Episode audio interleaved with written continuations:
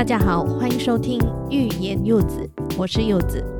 最近台北的天气忽冷忽热，我就有点小感冒，所以声音不太好，还请大家见谅。也希望各位听众多多保重身体哦。嗯，那节目一开始，先来跟大家分享一个好消息，那就是呢，我月初的时候收到好说的来信，邀请我成为他们的网站作家。那我就上去看了一下这个网站，诶，觉得蛮有意思的，然后我就答应了。那配合好说十一月的征文活动，我在这里也想跟大家分享一件就是陈年往事。这个月的主题是贵人帮帮忙。我看到这个题目的时候啊，我就想了一下，嗯，我有遇过什么贵人吗？从小到大呢，我都觉得自己属于那种倒霉体质，因为我出门总会遇到一些奇奇怪怪的事。虽然说是没有遇到一些很可怕的意外啦，但大大小小的灾难还是逃不了的。严格来说，小确幸还是有，就是可能掉了钱包、掉了悠悠卡，还是有好心人士会把我送回来。但真正让人觉得真的很幸运的事情，其实好像真的不多诶。那我从小呢，其实也不是一个物欲很高的小孩。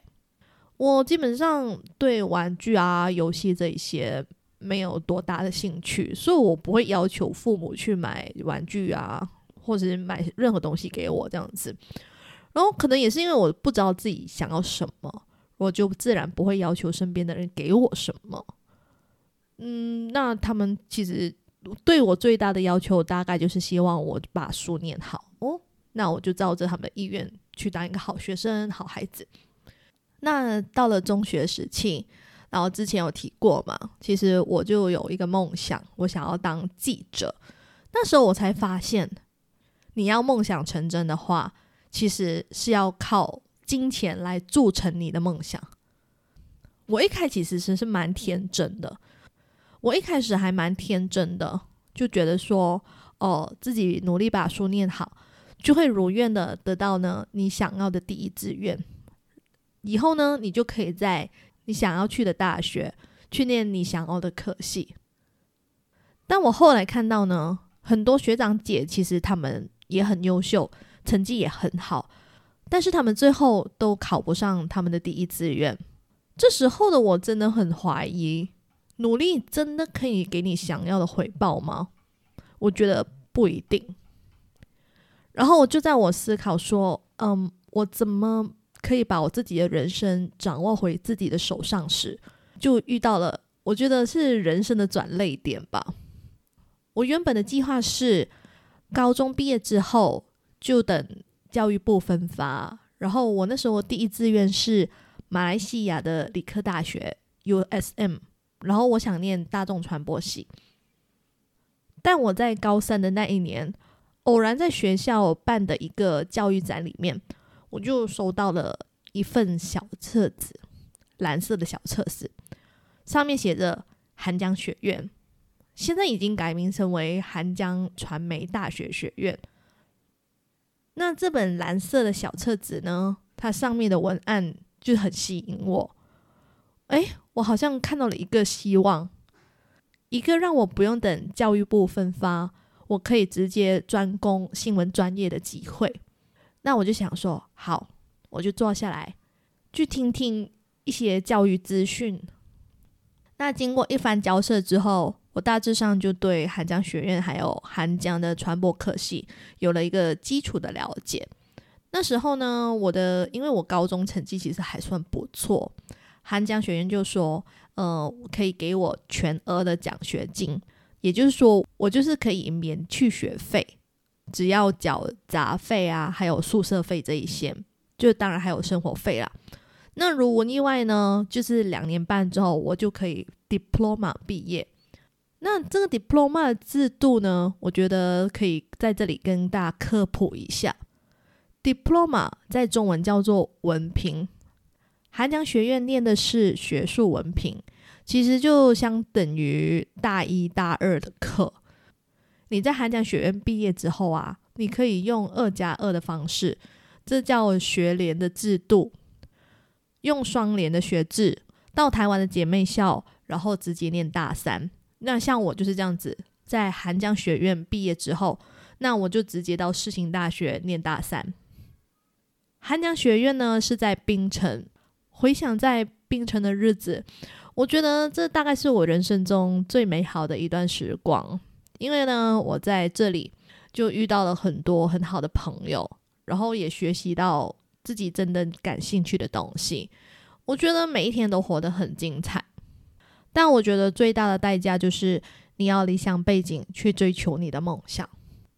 那在我快毕业的时候，我其实都还没来得及思考说，哦，我未来要干嘛，要从事什么职业这些。我先遇到的就是找实习单位这个难题。汉江学院是规定说，学生一定要去实习，你拿到学习的学分，你才可以毕业。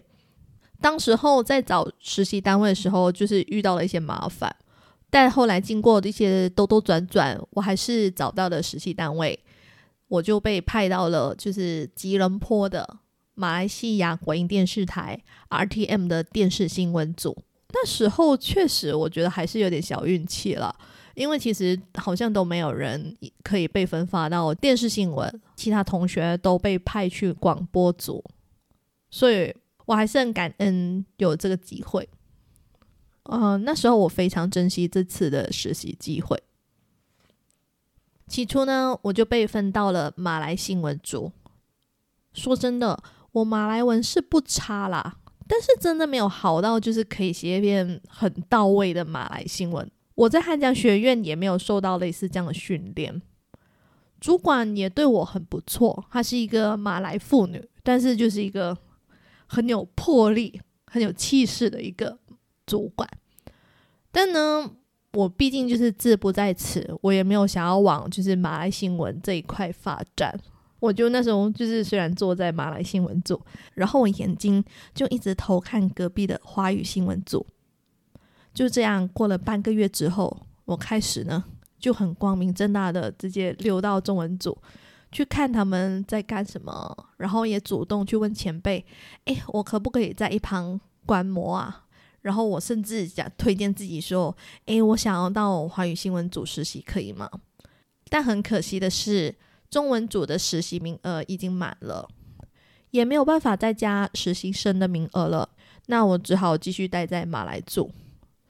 我原本就想说：“那好吧，那我就待到实习结束好了。”直到某一天，我意外发现，中文组正在筹备一个全新的专题报道节目。那时候只有一个制作人在筹备，人力是严重的不足的。然后我就想说，诶，好像可以试试看哦。于是呢，我就鼓起勇气去问对方，诶，有什么需要帮忙的吗？没想到就是这样的一句话，我的人生呢，从此就变得不一样。现在回想起来，如果我当年是没有鼓起勇气去跟对方说话，没有这种精神。去表达自己的想法的话，我或者我就默默不吭声，在马来组待到实习结束，我可能就不会跟这个制作人结下了不解之缘。当我问完说需不需要帮忙之后，他就觉得，诶，我好像可以过来帮他，我就直接跟我的马来主管说，诶，我想要去调到这个组别去试试看。我之后呢，就跟了这个制作人一起学习。采访啊、剪接啊等等的这种节目制作流程，这让我实习的这段时间过得还蛮充实的。我就带着满满的实习收获回到了韩江学院。三个月后，我就毕业了。那时候的想法是，哦，要准备申请大学了。我原本呢，会以为自己会留在槟城，然后念那个澳洲南昆士兰大学 USQ 的那个学士学位。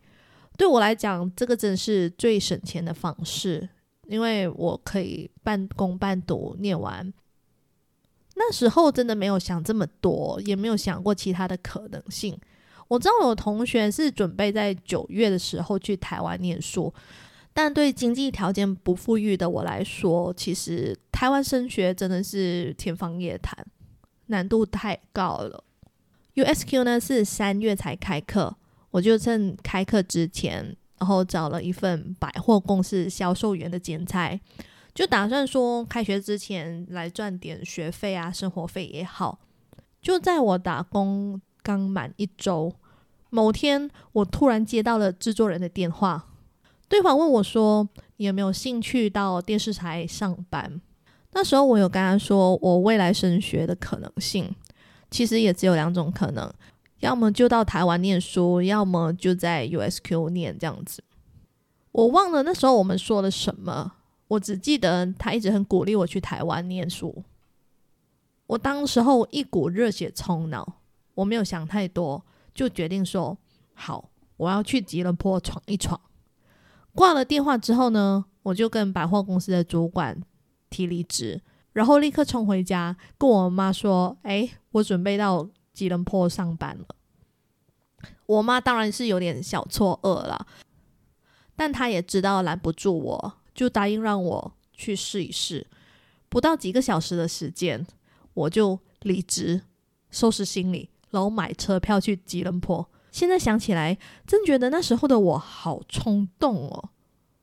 我怎么可以在几个小时之内做了这些决定？好不可思议！对一个二十岁的小女孩来说，吉隆坡是一个很复杂的大都市。虽然我是在吉隆坡实习的，我在那里也待了三个月。但我毕竟是一个人嘛，就无依无靠。就因为我制作人的一句话，我就没有思考太多，义无反顾的坐上了通往吉隆坡的那个客运。我现在回头看这一切，我真是觉得年轻时候的自己好勇敢哦，好果断做出任何的决定。而且我觉得在追求梦想这条路上，我是没有犹豫太多的。我刚到吉隆坡的时候，我就先暂住我制作人的家，对方呢，对我的衣食住行都很照顾，我工作的时候也给了我很多的指点。虽然他是很严格的一个老师，也曾经把我骂苦过，但我从来都没有怨恨过我的制作人，因为我很感激他，真的是很严厉的指导我，这让我在去台湾升学之前。我在电视台累积了很多实作经验、工作经验，当然我也赚到了一些生活费，也很不错。到现在我还是很感谢那位制作人对我的赏识跟栽培。要是当年他没有打那通电话的话，我的人生应该会很不一样。当然，我肯定不会到台湾来念书了，现在也肯定不会在台湾。虽然我不知道如果不来台湾，我的人生之路会不会比较舒坦，但如果我一直待在马来西亚的话，那我觉得我看到的风景肯定比现在在台湾的我看得少。现在的我可以这么幸福，我觉得一切都是那位制作人的功劳。我真的非常谢谢这一个在我人生路上遇到的大贵人。有人说，越努力就越幸运。我不确定这句话是不是所有人都通用了，但我相信机会是留给准备好的人，而且机会来了，我希望大家不要犹豫太久，努力抓住就对了。努力的人会发光，当你发光之后，你的贵人才可以循着这道光来找到你。